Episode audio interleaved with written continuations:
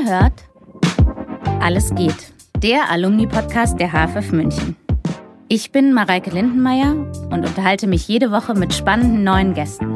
Alle sind AbsolventInnen der Münchner Filmhochschule. Wir reden über alles. Die Zeit nach dem Studium, Höhen und Tiefen, Kochrezepte, Hochbeete und Gedichte. Schön, dass ihr uns zuhört. Viel Vergnügen mit der neuen Folge. Herzlich willkommen zu einer neuen Folge von Alles geht, dem Alumni-Podcast der HFF München. Ich habe einen besonderen Gast, weil es ähm, ein Studiengang ist, den es leider nicht mehr gibt. Ähm, darüber reden wir aber gar nicht, wir reden nur über die schönen Sachen. Lena Kettner ist da hat 2010 bis 2012, jetzt muss ich dieses lange Diplom-Ergänzungsstudiengang Theater, Film und Fernsehkritik studiert. So kompliziert, ja. Jetzt darfst du aber was sagen. Dieser Podcast reden nur ich. und Lena hört zu. Nein, genau. Ich freue mich sehr, dass ich heute hier sein darf, Mareike, weil wir kennen uns ja schon ein bisschen länger oder doch andere Zusammenhänge. Deswegen ist es umso schöner, dass ich heute hier sein äh, darf und da die HFF wirklich eine wichtige, sehr wichtige Rolle in meinem Leben spielt, freue ich mich umso mehr. Weil, also, wie schön, dass du das sagst. Ähm ich finde, du bist auch eine besondere Aufgabe für mich, weil du bist mehr Profi in diesem Metier, glaube ich, als ich. Auf das würde ich so nicht sagen. auf jeden Fall ich werde versuchen, Lena hat gesagt, sie kann gut um den heißen Brei herumreden. Das lernt man im Studiengang Kulturkritik übrigens sehr gut. Also man lernt das verklausulierte Formulieren. Wenn einem Dinge nicht so gut gefallen, lernt man, wie man es umschreibt, dass auch nachher die Regisseure nicht so ganz geknickt sind und die Produzenten und man trotzdem seine Meinung kundgetan hat. Also das lernt man ganz gut. Okay, also das wäre mein Ziel. Entweder wirst du unhöflich zu mir das wirst oder du nicht schaffen. ein Geheimnis. Mal gucken. Okay. Mal gucken, wo wir hinkommen. Also auf jeden Fall, warum hat die Hochschule hat dich zum Film gebracht, oder? Weil du jetzt gesagt hast, es hat dein Leben so, es war eigentlich ein Versehen. Ja, also es, man muss diese, oder ich darf diese Werbeeinblendung tatsächlich für die HFF machen. es war so, ich habe äh, vorher an der Uni in Passau studiert, mhm. äh, einen Diplomstudiengang, der nannte, nannte sich Kulturwirt. Es war so ein bisschen äh, alles und nichts und ähm, ich war dann am Ende dieses Studiengangs und auch recht planlos. Ich wollte eigentlich in die PR eines äh, großen Theaters gehen, die PR-Abteilung. Hab dann aber irgendwie gemerkt, auch oh, so richtig äh, in die Tiefe habe ich mich eigentlich nie mit Theater beschäftigt, aber Theater war absolut mein Fokus. Ich war ständig, äh, gefühlt ständig im Theater und habe dann ähm, entdeckt, es gibt eine deutsch-französische Jugendjury bei der Berlinale und habe gemerkt, ah, okay, da muss man eine Kritik einreichen.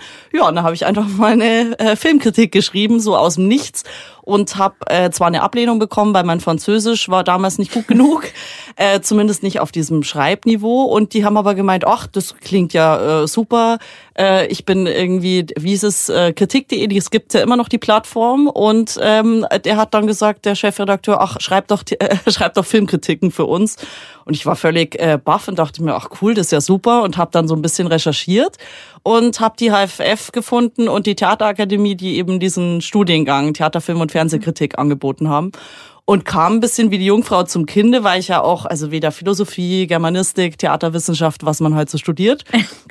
Und äh, genau, und mit Film hatte ich äh, nichts zu tun, außer dass ich halt ein paar Mal im Kino war. Aber es war jetzt absolut keine Leidenschaft von mir und war damals noch in Giesing, kam an und habe gemerkt, huch, da sind so tolle Leute, auch so aus aller Welt, weil der Studiengang einfach, oder gerade der Regiestudiengang, kommen ja immer wirklich auch Leute aus aller Herren Länder zusammen, was ich super fand und hatte diesen tollen äh, äh, damals diese Grützenvorlesung, die wir gemeinsam hatten. Und da war dann gleich so ein Hallo und die Leute sind auf einen zugekommen.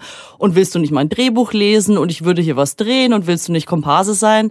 Und habe gemerkt, oh, da kommt total viel Feedback einfach von den Studenten. Und das habe ich an der Theaterakademie, wo ich ja parallel war, überhaupt nicht gemerkt.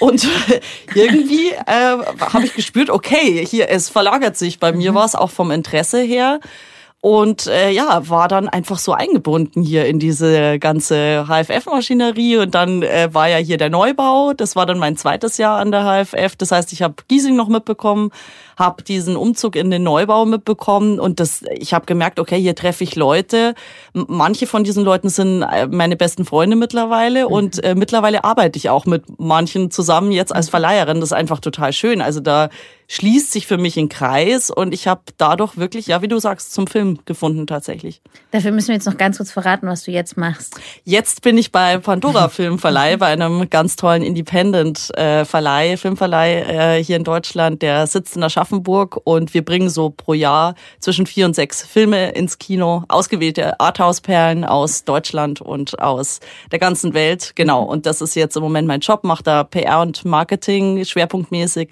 bin aber auch ein bisschen beim Einkauf mit äh, dabei und wir machen, eigentlich machen wir alle alles zusammen, weil wir eine kleine Mannschaft sind. Mhm. Und ohne die HFF äh, wäre ich erstens nicht auf den Bereich Film gekommen und hätte auch nicht den Weg in den Verleih reingefunden. Also das muss ich echt sagen, das hat's, war für mich die, äh, die absolut glücklichste Fügung, die ich mir vorstellen hätte können. Aber du gehst noch ins Theater. Ich gehe noch ins Theater. ich gehe noch ins Theater.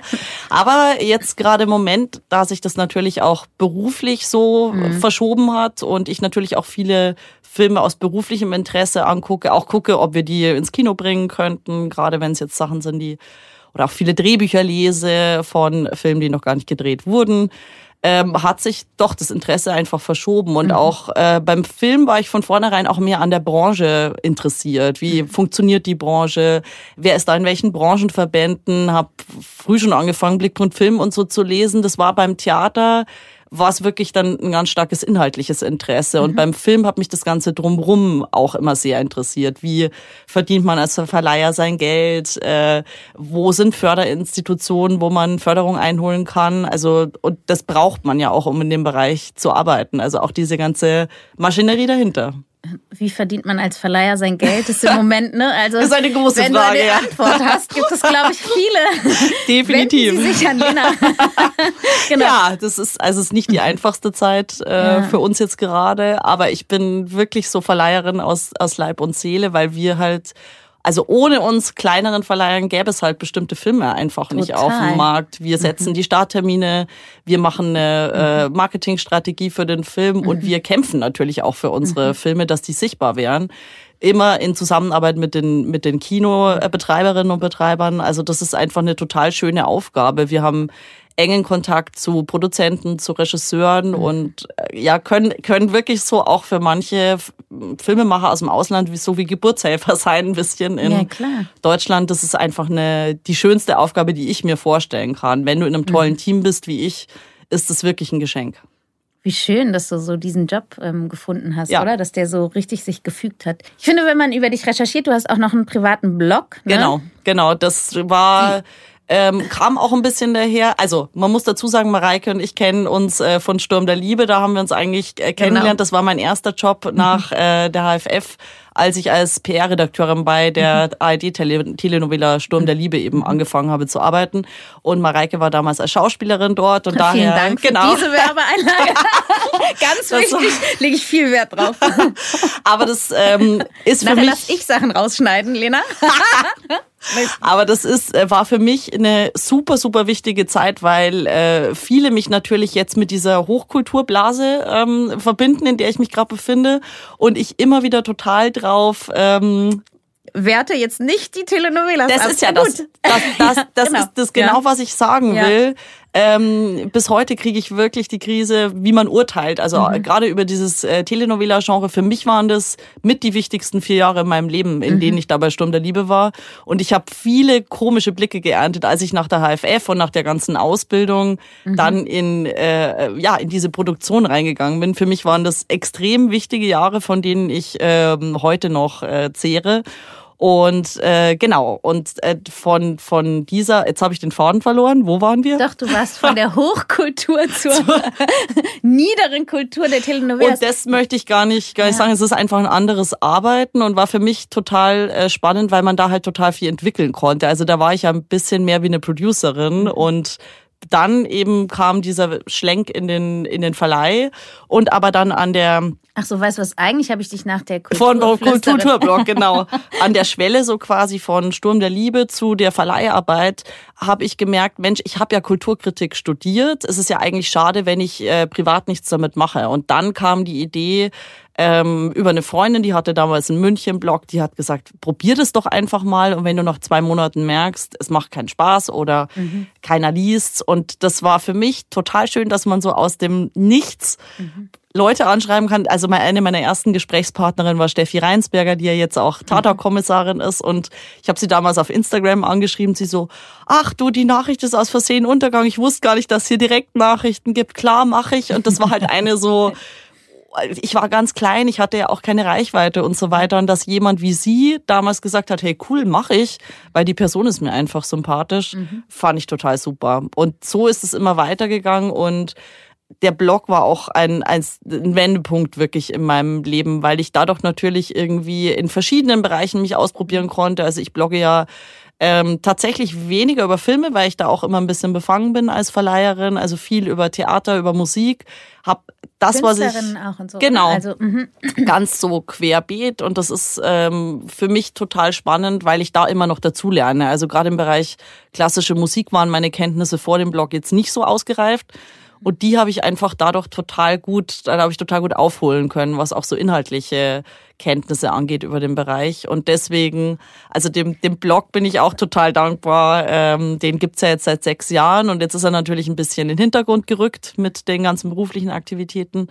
Aber er ist ein wichtiger Teil und er ist natürlich jetzt auch in beruflicher Hinsicht ein wichtiger Teil, um auf die Filme von Pandora aufmerksam zu machen. Also ja. den nutze ich schon auch als beruflichen Kanal, um unsere Filme da zu positionieren, weil es ja schön ist. Also ich bin quasi wie so eine Firmeninfluencerin und mein Chef lacht da schon auch immer. Das ist aber auch schön, dass man, dass man darüber noch mal eine andere Reichweite hat und vielleicht andere Leute auch Voll. noch mal ins Kino andere, bringt. Ja, ja, total. Aber ich finde lustig, weil ähm, es erübrigt sich irgendwie immer so ein bisschen, wenn man dich jetzt verfolgt auf Instagram oder das kurz anguckt, dann denkt man immer so, deine Tage sind auf jeden Fall länger als meine oder du brauchst weniger Schlaf. Das glaube ich nicht. Deine sind bestimmt genauso lang. Ich glaube, ja, wahrscheinlich. Also es behaupten ja immer alle, dass das so ist, dass alle Tage gleich lang sind. Aber ich habe schon das Gefühl, machst du jetzt noch sowas, was gar nichts damit zu tun hat? Machst du sowas wie, ja, auch noch. Wann machst du das? Also, also ich versuche es jetzt wieder und ich habe gemerkt, ich war jetzt gerade im Urlaub auf La Palma und habe da äh, wieder zum Salsa-Tanzen angefangen. Du hast nämlich Dirty Dancing nachgestellt. Irgendwie habe ich gedacht, ne, ich, so, ich war total beeindruckt, dass du dich so gerade halten kannst auf diesem Foto. Wahnsinn. Das nennt sich Acro-Yoga. Ich weiß nicht, ob du das schon mal gemacht hast. Nein. Könnt ihr mal abends oder so ausprobieren. Es ist sehr lustig. Wäre, ja, aber das würde wirklich... Als würde. Du musst uns dieses Foto schicken, damit alle, die das jetzt hören, sich das Foto, wenn das für dich Unbedingt, okay ist. Natürlich, ja, natürlich. Also es ist so eine spezielle Form von Akrobatik und Yoga, die gar nicht so einfach ist und die man nur als Paar machen kann. Also es ist, kann verbindend sein, kann aber auch sehr anstrengend sein. Also ich finde, das Foto, das ich gesehen habe, hat mich wirklich beeindruckt, weil bis ich mich so halten könnte für eine halbe Sekunde, ich hab, hätte Sorge um meine Ehe oder zumindest um die Beine meines Mannes oder so. Also ich oder die Ehe ist danach noch, noch viel schöner. besser, noch ja, genau. schöner, noch erfüllender, weil man muss wirklich zusammenarbeiten. Es ist wirklich wie im Film, es ist Teamarbeit, echte Teamarbeit beim Agro-Yoga, sonst funktioniert das nicht. Aber es heißt Agro-Yoga. Agro. Also, also wie Akrobatik. Immer wenn man sich ganz doll streitet, muss man Agro-Yoga machen und dann ist man wieder, man wieder von Akrobatik. Okay, und das habt ihr zusammen entdeckt? Das, äh, wir haben zwei Tanzlehrer gehabt auf La Palma, wo ich eben eine Woche war und die haben, äh, die unterrichten auch Agro-Yoga, also die unterrichten verschiedene lateinamerikanische Tanzstile und das und wir haben weil wir ja Deutsche sind, habe ich dann auch gelernt, die nur Deutsche machen Tanzkurse im Urlaub. Wurde mir gesagt von Leuten, die dort äh, wohnen, die das sehr lustig fanden, dass wir jeden Tag getanzt haben. Also das habe ich schon gemerkt. Es muss natürlich auch noch was Privates geben. Und das mhm. ist was, wo ich merke, da sind wieder komplett andere Leute, die nichts mit Filmen zu tun mhm. haben, nichts mit Theater. Also das wäre was, was ich auf jeden Fall mehr noch machen wollte. Und was halt bei mir eine Riesenrolle spielt, ist so Sachen wie Wandern gehen, mhm. in der Natur sein. Also das mache ich mit Leidenschaft und auch gern mit Freunden zusammen. Mhm. Und das hat dann tatsächlich nichts mit Beruf oder mit Bloggen oder wie auch immer zu tun. Weil man darf ja nie vergessen, der Blog ist ja letztendlich auch Arbeit. Also das hat Total. ja wenig mit Erholung zu tun. Ja. Du musst dich vorbereiten, du musst dich nachbereiten. Total. Die Künstler, die du interviewst, die wollen natürlich mhm. auch auf eine gewisse Art und Weise dargestellt werden. Total. Und das ist natürlich auch wieder eine Form von Arbeit, die ich natürlich jetzt auch lieber reduziere, sage ich ganz ehrlich, für äh, private Sachen dann ja. auch, ja. Na klar. Oder auch privat mal ins Kino gehen, man möchte das. Ja. Machst du das eigentlich auch? Ich gehe wirklich sehr selten ins Kino. Oh, Aber das liegt an den, das liegt ein bisschen am Elternsein, dass wir zu Hause gucken.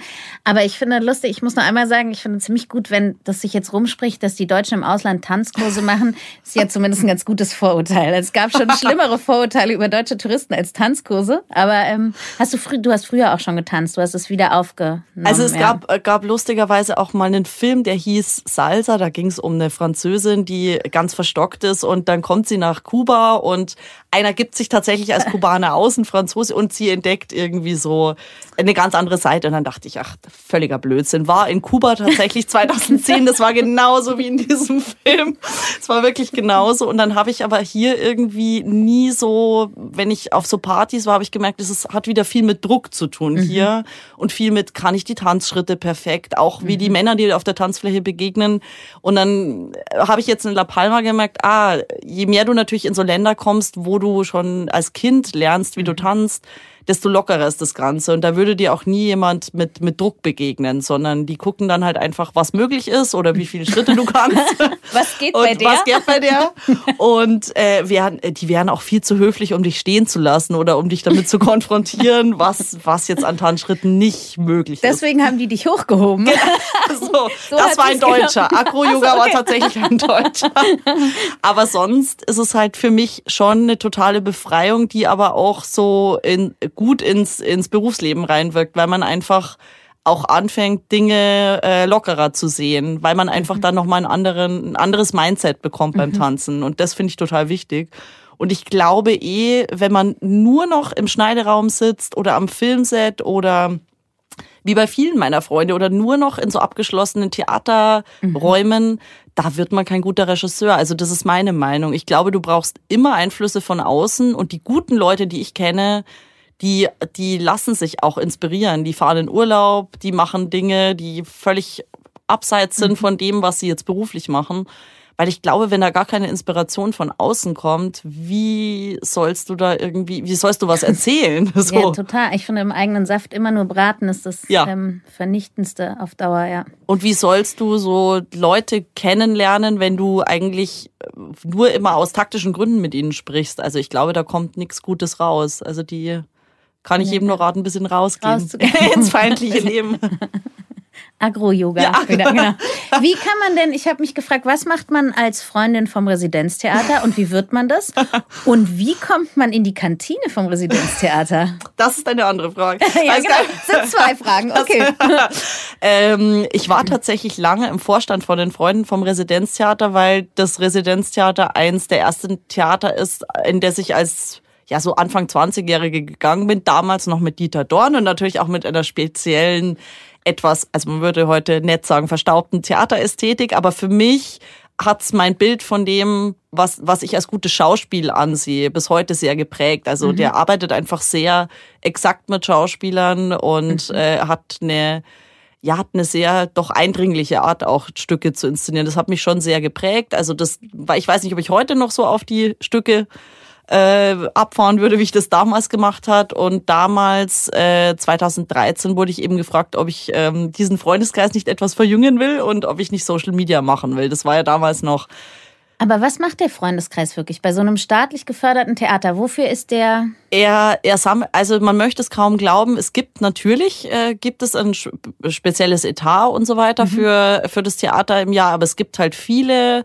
äh, Projekte abseits des normalen Etats, die nicht möglich wären ohne diesen Freundeskreis, weil eben äh, gerade jetzt es ge- geht viel um zeitgenössische Dramatik aus auch aus nicht-europäischen Ländern. Und zum Beispiel, wenn der Freundeskreis jetzt in dem Fall nicht fördern würde, würden einfach da manche Projekte nicht stattfinden. Also zum Beispiel internationale Schreibworkshops oder ähnliches. Und es läuft über Spenden oder Mitgliedsbeitrag beides, genau, oder? Mitgliedsbeiträge, Genau. auch Spenden, genau. Und kann man eigentlich im Resi, man konnte früher in der Oper, ich weiß gar nicht mehr, ob das noch geht, so Stühle haben.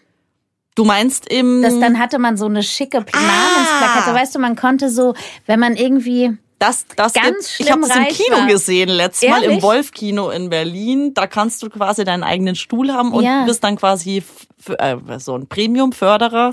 Und war eigentlich eine coole Idee. Da darf auch nie jemand anderer sitzen. Nie, nie. Da darf Ist schon jemand anderer. Das gibt's Ich weiß nicht, ob es es im Moment noch gibt. Eventuell gibt es auch, aber zumindest in Verbindung mit den Freunden vom Residenztheater. Das nicht. ist jetzt was, was okay. wir tatsächlich nicht äh, angeboten haben. Ich bin aber jetzt mittlerweile auch nicht mehr im Vorstand, sondern nur noch im Kuratorium. Das ist wie so ein Beirat, der eben berät, weil ich gemerkt habe, irgendwo muss ich das Engagement auch äh, zurückführen. ja, und zur Kantine geht's tatsächlich durch äh, den Innenhof am Marstallplatz oder gegenüber vom Marstallplatz.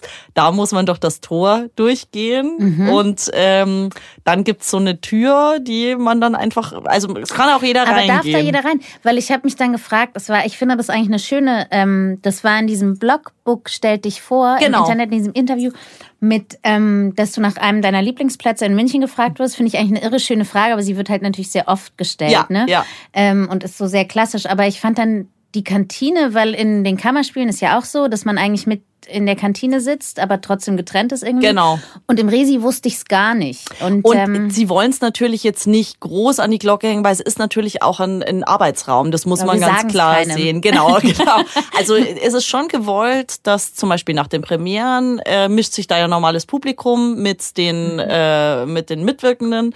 Aber ich kann natürlich verstehen, dass sie es sonst jetzt nicht großartig ausschildern, weil es ist ja dann doch ein, einfach ein, ein Raum, in dem Leute auch mal runterkommen können, wenn Proben mhm. sind, in dem sie mal sitzen können, noch mal einen Text durchgehen können. Deswegen ist es schon ein Raum, der für mich total wichtig ist, aber der natürlich jetzt nicht äh, öffentlich als, als, als Raum propagiert wird, was ich total nachvollziehen kann. Aber ich finde, dass das in den Kammerspielen, ich mag das irgendwie gerne. Und ich habe jetzt auch, ich ja. bin nie auf der mitwirkenden Seite, deswegen kann ich es nicht beurteilen, aber ich habe das Gefühl, dass es da auch gut funktioniert, dass es jetzt nicht zu übergriffig wird im Sinne ja. von, jetzt will ich aber auch mal den Schauspieler anfassen, den ich gerade noch auf der Bühne. Also ich habe das Gefühl, dass es irgendwie trotzdem miteinander ist und war nicht der Respekt irgendwie verloren gegangen ist oder die und ich finde es irgendwie ich mag dieses Konzept und ich glaube wenn das Resi die Möglichkeit hätte also das mhm. Residenztheater dann äh, oder jetzt neu bauen könnten dann würden die diese Kantine auch anders bauen das ist natürlich äh, mein, du hast dann doch auch ein Platzproblem und du kannst ja mhm. in dem Haus nicht wahllos jetzt nochmal ein Café oder irgendwas bauen. Ich glaube, sie würden sie würden es anders machen heute. Und die Kammerspiele wurden halt von Anfang an da ja. anders konzipiert und sind auch, es ist einfach eine andere Art von Haus. So. Ich wünsche mir auf jeden Fall vor Zeugen, ich verrate es auch keinem, wo der Weg lang ist. Ich möchte, dass du mich einmal auf einen Kaffee in die Unbedingt, unbedingt. Doch, das ist wirklich toll. Weg. Ja, ich das sind ja auch nochmal Filmschauspieler, da mischt sich dann, dann schon, auch, ja. mischt sich dann schon einiges und für mich ist es immer total schön, weil ich äh, gerade mit dem neuen Ensemble, das mit mhm. Andreas Beck kam, mhm. äh, sehr enge Verbindung habe, die weit über das Theater rausgehen. Mhm. Das ist halt super nett, wenn man da reingeht und dann trifft man wieder Leute, die man mhm. kennt und dann geht's gar nicht so unbedingt nur um Theater, sondern auch, wer hat gerade ein Kind gekriegt oder wie geht's jemand einfach gerade. Ja, verrückt, so. so richtig Menschen ja, unterhalten sich ja auch über menschliche Dinge. Über menschliche, normale Dinge. Wie schön. Das okay, so ich schön. möchte einmal, jetzt haben es alle Unbedingt. gehört. Okay, das ist auch gut. Unbedingt, das ist unser Plan. Ehrlich. Und du hast du gesagt, du gehst ins Kino privat. Hast du ein Liebling, also das ist jetzt auch so ein, aber hast du, du gehst eher in kleine Kinos bestimmt? Ach, oder? es, es ist so ich, ich mag eigentlich alle Kinos in München total da kommt gerne. Die höfliche Kritikerantwort. Natürlich. Alle Kinos sind gut. Also ich gehe, glaube ich, am meisten in die City-Kinos tatsächlich, mhm. weil sie einfach zentral gelegen sind und weil mhm. wir von Pro Kino, wo ich vorher war bei dem mhm. Filmverleih, wir haben so einen Stammtisch auch von uns ähm, jetzt etabliert, damit wir uns noch sehen, weil viele sind nicht mehr bei Pro Kino. Und da haben wir also so einen privaten Stammtisch von den ehemaligen Mitarbeiterinnen. Und da muss ich auch eine kleine Werbeeinblendung machen. es gibt jetzt seit drei Monaten einen Kinobetreiberinnen und Kinoverleiherinnen Stammtisch hier in München, den wir etabliert haben nach dem Filmfest München. Und wir rotieren jetzt gerade so ein bisschen und gehen in die Kinos von den Kinobetreiberinnen, die jetzt bei uns dabei sind. Das ist ganz toll. Und der wird immer größer, der Stammtisch, und größer. Und wenn man dahin möchte, was muss man machen? da muss man einfach sich bei mir melden und dann nehme ich, äh, nehme ich die, diejenige in unsere WhatsApp-Gruppe auf und dann kann man da vorbeikommen. Okay, dann müssen wir jetzt kurz sagen, wie erreicht man dich am besten? Einfach über Pandora, oder? Über den offiziellen. Genau, ähm, über, über meine Pandora-Mailadresse oder wenn man Mareike fragt, dann, ja, genau. dann auch über ich meine Ich gebe gar die Handynummer raus. Genau, für weitere Anfragen. Genau, Hast weitere. du zwei Handys? Ich habe ein Handy tatsächlich. Ah, du bist, aber und schau mal, jetzt machst du Pro Kino-Stammtische, Residenztheater, Pandora, da ist irgendwas doch auch noch mit der Akademie der ja, darstellenden genau. Künste, genau.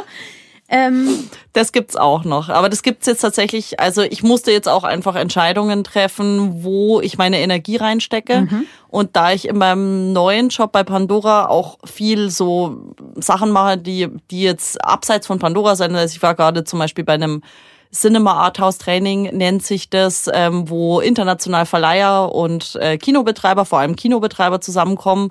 Und das ist, es ist im, im strengsten Sinne, es ist schon Pandora, aber es ist natürlich was, was ich zusätzlich noch mache.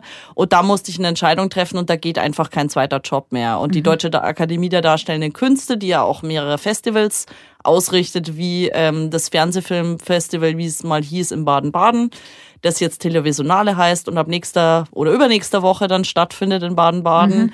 Das sind einfach Sachen, die ich jetzt auch so äh, rein organisatorisch gar nicht mehr leisten kann. Das heißt, das ist jetzt war eine, war eine wirklich tolle Zeit. Ich habe extrem viel gelernt in der Akademie und bin da auch sehr dankbar. Aber da musste ich jetzt einfach Schwerpunkte setzen. Mhm. Und ich bin so glücklich Verleiherin gerade, dass das jetzt einfach mein voller Schwerpunkt wird. Aber du machst immer noch was für die Akademie oder ist es zum zum Jahresende ist also das dann, genau, das läuft aus. jetzt aus. Ah, okay. Das sind jetzt die, die letzten Ausläufer. Das war halt so toll, weil es eine der einzige Verein in Deutschland ist, wo aus allen Bereichen der darstellenden Kunst Leute zusammenkommen. Ja. Also aus Fernsehen, aus Rundfunk, aus Theater, toll. aus Tanz. Und ähm, genau, aber wie gesagt, also nee, der nee, Tag ist, ist, so endlich ja. und äh, Total. genau, da muss man sich dann fokussieren. Weißt du, was lustig ist? Ich weiß nicht warum, weil das habe ich zum ersten Mal gedacht in der Vorbereitung. Irgendwie habe ich mich gefragt, ob du deine Horoskope liest. Ab und zu schon, aber nur wenn sie mir jemand zuschickt. Aber sie passen auch. Liest du deine Horoskope? Ich habe eine Tradition. das ist jetzt auch sehr privat.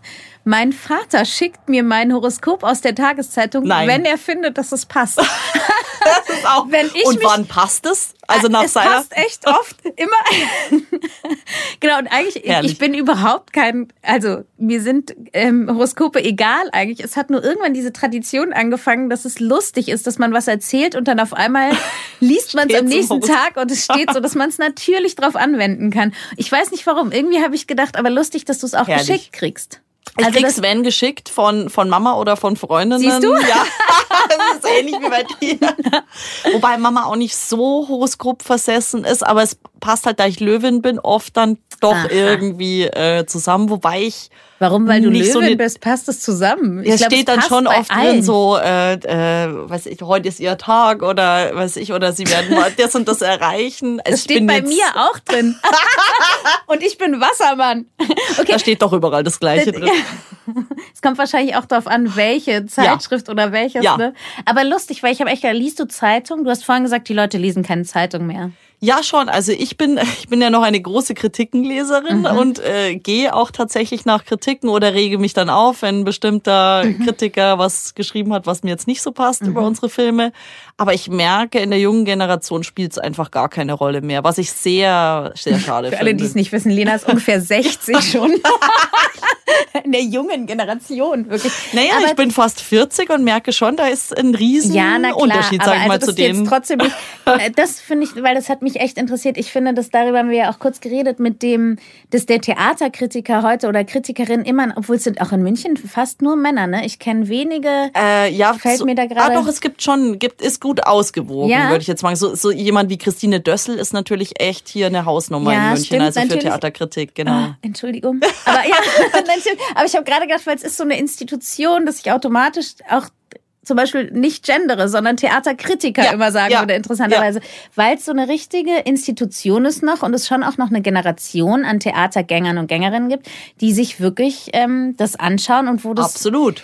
Die Nachtkritik dann heiß erwartet wird. Ja, ja, ja. Ne? So richtig und so auch so, ein, so eine Plattform wie Nachtkritik.de, das ist schon mhm. erstaunlich. Ich meine, das ist, äh, ist ja aus dem äh, Theaterbereich ausgegründet worden und das hat schon ein Gewicht. Also klar, jetzt vielleicht nicht unbedingt bei allen Zuschauern, aber aber mhm. äh, die, die Wahrnehmung in der Branche, in der Theaterbranche ist, ist schon riesig und es gibt jetzt auch ja, finde ich schwer vergleichbares, was im, im Filmbereich, also Filmstarts oder sowas, filmstarts.de, mhm. moviepilot.de, die funktionieren dann wieder nach anderen Gegebenheiten. Aber das ist schon auch die Länge, in der die Kritiken dargestellt werden, dass immer mhm. gleich am nächsten Tag berichtet wird.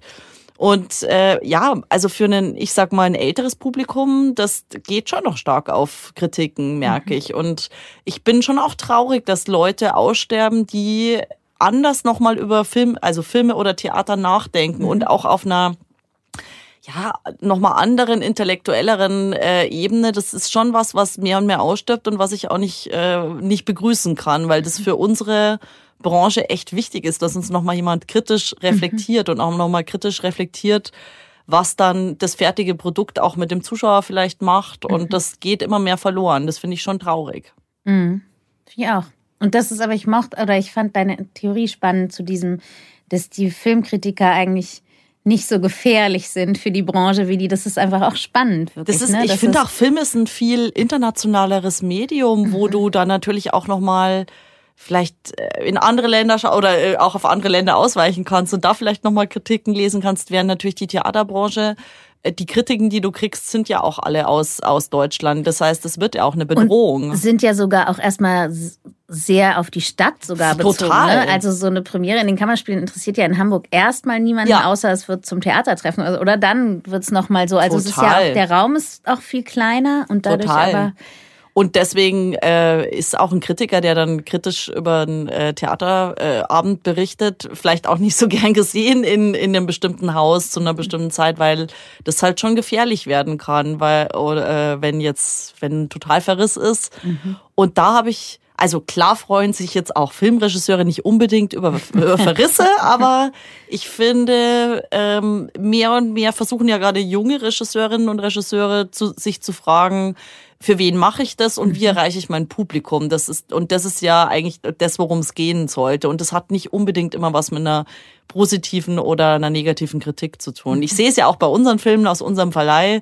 Wir haben oft schwelgende Kritiken und ähm, dann kommen trotzdem keine Zuschauer ins mhm. Kino, weil äh, der Film halt einfach nicht den Nerv der Zeit trifft. Aber den Nerv der Kritikerinnen und Kritiker, das mhm. ist, äh, das ist ja auch nochmal was ganz anderes. Ganz anderes. Das haben wir gerade, haben wir mit ähm, dem Simon Groß auch darüber gesprochen, so was ist denn dann Erfolg? Wie definierst du jetzt auch als diese Hochschule zum Beispiel? Ja wir haben erfolgreiche Absolventinnen, ja. ja so ja. ist der Erfolg, ich bin ein Kritikerfilm oder ich bin ähm, ein Publik. Also und muss man es überhaupt immer so trennen? Es ja. gibt ja auch so.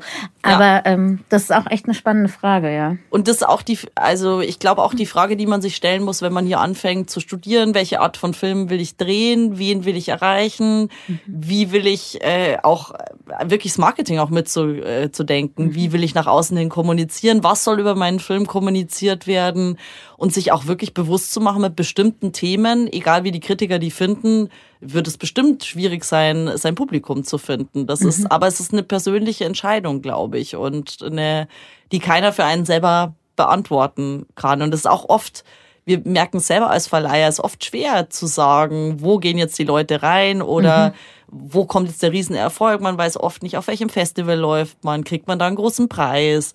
Gibt es dann vielleicht doch eine Oscar-Nominierung? Mhm. Kriegt man am Schluss doch den Auslands-Oscar? Man weiß es ja alles nicht. Und mhm. oft äh, gibt es dann so Dynamiken, die man gar nicht vorhersehen mhm. kann, wie jetzt äh, also meine Chefs haben damals äh, Close gesehen von mhm. Lukas Dorn, den ganz, ganz tollen äh, Film aus Belgien. Und äh, der war vorher schon toll, aber der hat natürlich jetzt irgendwie einen Weg gemacht und hatte dann auch eine äh, Nominierung eben als bester äh, fremdsprachiger mhm. Film. Das konnte jetzt auch keiner so vorhersehen, mhm. dass da so eine Welle irgendwie auf der ganzen Welt entstanden ist und junge Leute auf einmal wieder ins Arthouse-Kino gegangen sind und gerade junge Männer gesagt hat, boah, da geht's so viel um Fragen wie, was ist männlich, was ist, äh, wie definiere ich mich als Mann heutzutage? Also es ist oft schwer planbar, sage ich mhm. mal. Aber das ist doch eigentlich auch ganz schön, oder? Total. Das ist ja auch die Magie dessen, dass es so, Total. wenn alles vorherrechenbar wäre. Wäre furchtbar. Schau mal, die Eva hat passend zur Tanzfolge einen Flamenco. und du hast fast schon, du hast meine letzte Frage schon fast alleine beantwortet. Ne? Du bist so äh, Profi durch und durch. Einfach schon gesagt, also wenn ich jetzt hier studieren würde. Sag mir noch kurz, was der letzte Film war von Pandora, der rauskam jetzt gerade. Gestern tatsächlich. Kurz Werbeeinblendung ja. Die Bologna-Entführung vom Regiealtmeister ah. Marco Bellocchio aus ah. äh, Italien. Also ich, ich mag ihn sehr gerne. Es ist keine einfache Kost. Also es geht um den wahren Fall von einem jüdischen Jungen, der aus seiner Familie geraubt wurde und im katholischen Glauben erzogen wurde mhm. in Italien 1858 und also ein ganz tragischer Fall, der irgendwie jetzt, wenn man die aktuelle Situation gerade betrachtet, was in Israel passiert, also nochmal eine eine andere Art von Brisanz bekommen hat mhm. tatsächlich. Also ich kann ihn wirklich nur empfehlen und es ist ähm, um den Weg zum Theater zu schließen. Also wirklich auch nochmal handwerklich einfach und schauspielerisch absolut fantastisch. Also da mhm. weiß jemand wirklich, was er tut und wenn ich als junger Regisseur lernen wollte, glaube ich, was, was Schauspielhandwerk bedeutet, würde ich zu Marco Bellocchio gehen. Der ah. ist wirklich eine, ja, eine Institution für mhm. mich, wirklich. Habe ich sehr bewundert, wie er hier beim Filmfest München war und so mhm. drüber gesprochen hat, wie er mit den Schauspielern arbeitet. Mhm. Vielleicht kann man das ja irgendwo noch nachschauen. Ja. Jetzt muss man erstmal den Film gucken. Na ne? klar, unbedingt. Genau. Guck mal, ich danke dir sehr, dass du da warst. Die Zeit ist schnell dir. verflogen. Ja, total. Das war total schön, mit dir zu sprechen. Es war so schön, mit dir zu sprechen. So, jetzt haben wir genug nette Sachen ja. gesagt. ich wünsche dir einen sehr schönen Tag. Danke für deine Zeit. Vielen Dank dir und viel Erfolg weiterhin mit diesem tollen Podcast-Projekt. Danke. Bis bald. Tschüss. Tschüss. Das war Alles geht für diese Woche. Ich bedanke mich sehr für die Unterstützung, natürlich bei der HFF München und beim Freundeskreis. Die Show Notes und alle Infos zu jeder Folge findest du auf der Webseite zum Podcast. Wenn dir gefällt, was wir hier machen, freue ich mich sehr über Sterne, Likes, Herzen und Weiterempfehlungen. Ansonsten lass uns gerne einen Kommentar oder Feedback da. Bis nächste Woche bei Alles geht.